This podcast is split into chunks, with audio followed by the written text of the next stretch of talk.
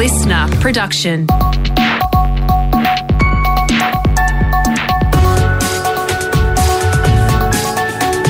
Australia Today's morning agenda with Natasha Belling. Good morning. Thanks for your company. Let's check what's making headlines this Wednesday, the 16th of February. We start with breaking news this morning, and there's been a bombshell twist in the sexual assault case against Prince Andrew. The second son of the Queen and his accuser, Virginia Giuffre, have reached an out of court settlement. Prince Andrew was set to face trial in the civil case in the coming weeks, accused of sexually assaulting Miss Giuffre in the early 2000s, claims he has always denied. Here is Europe Bureau Chief Hugh Whitfield on Channel 7 a short time ago, reading out that joint statement that was released overnight. We do have extracts from these papers. It says it is known that Jeffrey Epstein trafficked countless young girls over many years. Prince Andrew regrets his association with Epstein and commends the bravery of Ms. Giuffre and other survivors in standing up for themselves and others.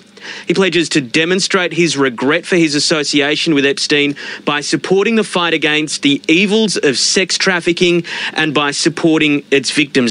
The details of the out of court settlement are confidential, but Prince Andrew says he will make a substantial donation to Miss Giuffre's charity in support of victims' rights. To more breaking news from overseas, and Russia has announced it's pulling back some of its troops from its border with Ukraine, despite US intelligence saying an invasion is imminent.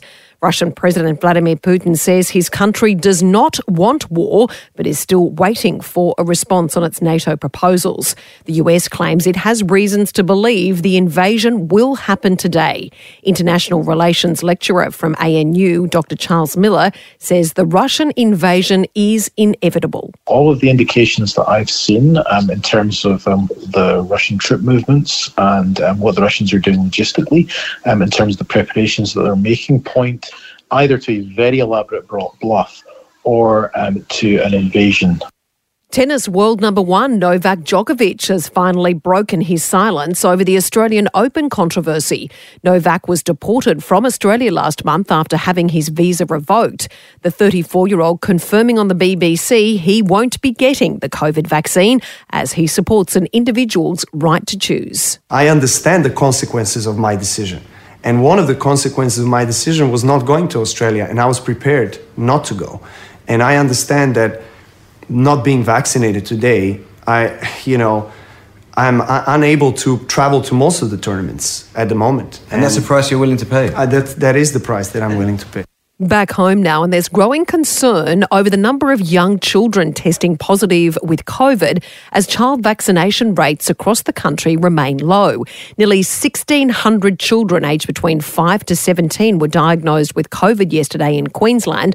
That's almost 1,000 more than the day before. Here's Queensland's Chief Health Officer, Dr. John Gerrard. We've been looking at New South Wales' experience, which is a week ahead of us in terms of schools returning, and they've only seen a very slight blip in the number of increased cases on return to schools. But it will be interesting to see what will happen during the course of this week in terms of children with COVID 19. But again, I must emphasise all or almost all of these children have mild symptoms. Meantime, nurses and midwives across New South Wales say yesterday's strike action is just the beginning if the government doesn't take urgent action to fix the state's hospital crisis. Tens of thousands of nurses and midwives walked off the job demanding safe staff to patient ratios, better pay, and an end to worker shortages. At yesterday's rally, nurse Genevieve Stone says frontline workers are at breaking point. The pandemic was a tsunami and we were already drowning. We need a lifeline thrown to us. We're doing more work for the same pay um, and our vacant shifts are not filled. Um, we need more nurses to help the ill. Now let's check what's happening in your state with our reporters on the ground to New South Wales. And former NRL player Jarryd Hayne has walked free from prison after his sexual assault conviction was quashed earlier this week. Our reporter Michaela Savage has the details from Sydney. Yeah, that's right, Tash. The former Parramatta Eels player has spent his first night back home after spending nine months in jail, and it happened to be on his 34th birthday. He was convicted of sexually assaulting a woman on grand final night in September 2018, but that's now been overturned, and he's been ordered to face a retrial. In an appeal, his lawyers successfully argued Hayne didn't receive a fair trial because the directions given to the jury were flawed. The former NRL star walked out of Cooma Correctional Centre yesterday, but he'll have to abide by a number of strict rules while he finds out what happens next. He has to live with his wife, report to police three times a week, avoid associating with any witness or the alleged victim, and he cannot enter the Newcastle local government area at all. Hayne also won't be given back his passport. His case will be mentioned in court on Friday to WA, and the Premier has revealed more information about when the borders may finally reopen. Our reporter Emma Griffiths has more from Perth. Yeah, that's right, Tash. No set date just yet, but it's coming. The Premier says a decision is due this month on when to lift controls. It comes as our third dose COVID vaccination rate is increasing. It's now above 51%. Premier Mark McGowan has confirmed we'll know sometime in February. We're reviewing it as we speak. We said we'd review it over February and uh, no doubt we'll reach an announcement uh, sometime during February. Now, for the latest in business and finance news, we're joined this morning by Effie Zahos, editor at large at Canstar. Effie, good morning. New research out says you may not need as much as we once believed in your super fund if you invest it yourself. Yeah, good morning. There is about 1.1 million self super funds members in Australia, and the value of them represents about 25% of this $3.4 trillion industry. And many of us have probably asked ourselves, would we be better off managing our own money? I know I've said that, but look, it, it's not as easy as you think. You definitely need more time. But one of the obstacles is that we're told we need more money, about half a million dollars for it to be effective. But this new research that came out, uh, conducted by the University of Adelaide, commissioned by the SMSF Association, shows that once the balance of a fund approaches 200,000, the performance of the fund is comparable with other larger balances. But it's interesting to note that when you look at the performance of DIY funds compared to these industry and retail funds, so if you like the idea of taking a little more control but not keen on taking it over completely, it may be worth asking your own super fund if they've got what's called a member direct option. That's where you can take a portion of your money and invest it directly into shares or exchange traded funds or term deposits. It's worth getting some expert advice. Effie, we know the prices of second-hand cars soared during the COVID crisis and they're just continuing to increase. Yeah, look, this is just amazing. We've always been told that when you buy a car, it's a depreciating asset, but the pandemic has turned that on its head.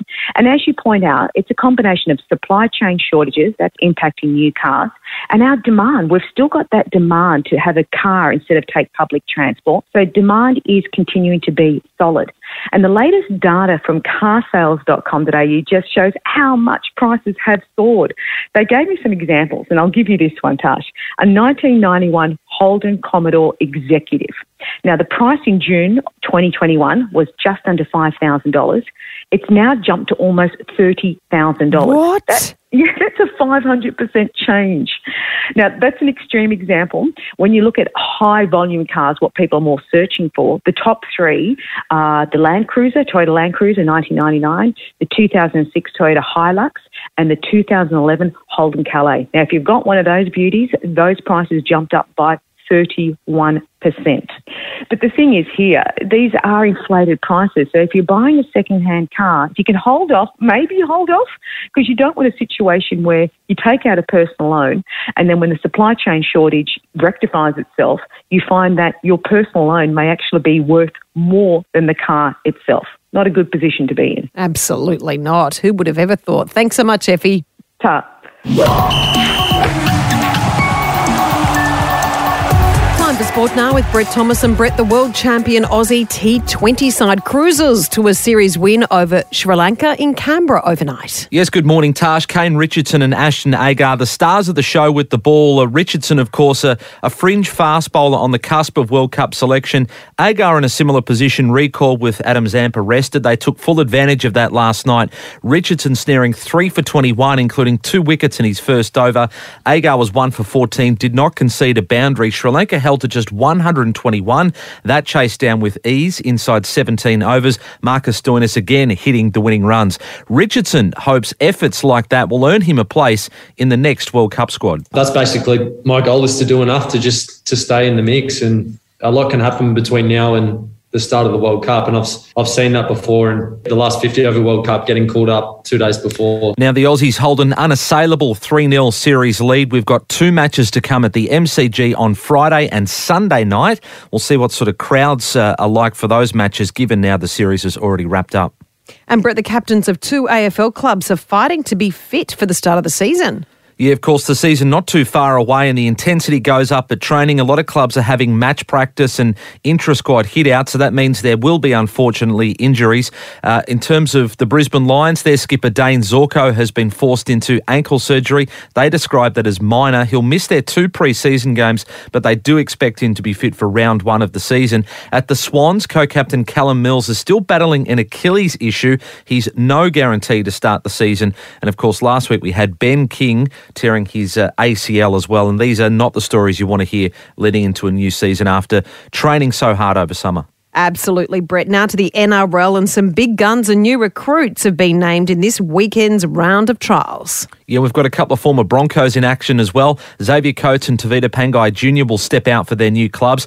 Coates named in Storm side alongside his star studded new teammates Cam Munster and Brandon Smith. They face the Warriors this weekend. On Monday night, it's the Bulldogs and the Knights in Newcastle. In the Bulldogs side, Pangai Jr. joins his fellow new recruits Matt Dufty and Paul Vaughan, of course, a couple of um, former Dragons players. As I mentioned, they face uh, the Knights next week. So we're just starting to ramp up, uh, ramp things up ahead of uh, both the, the start of the AFL and the NRL seasons. We can't wait. Thanks so much, Brett.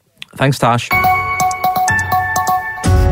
And for the first time in its history, the Oscars will have three female hosts this year.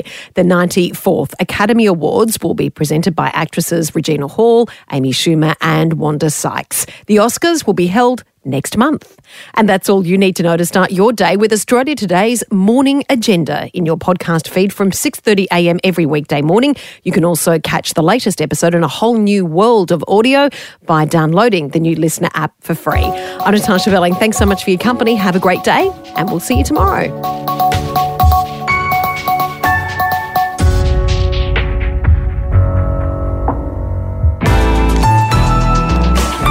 listener.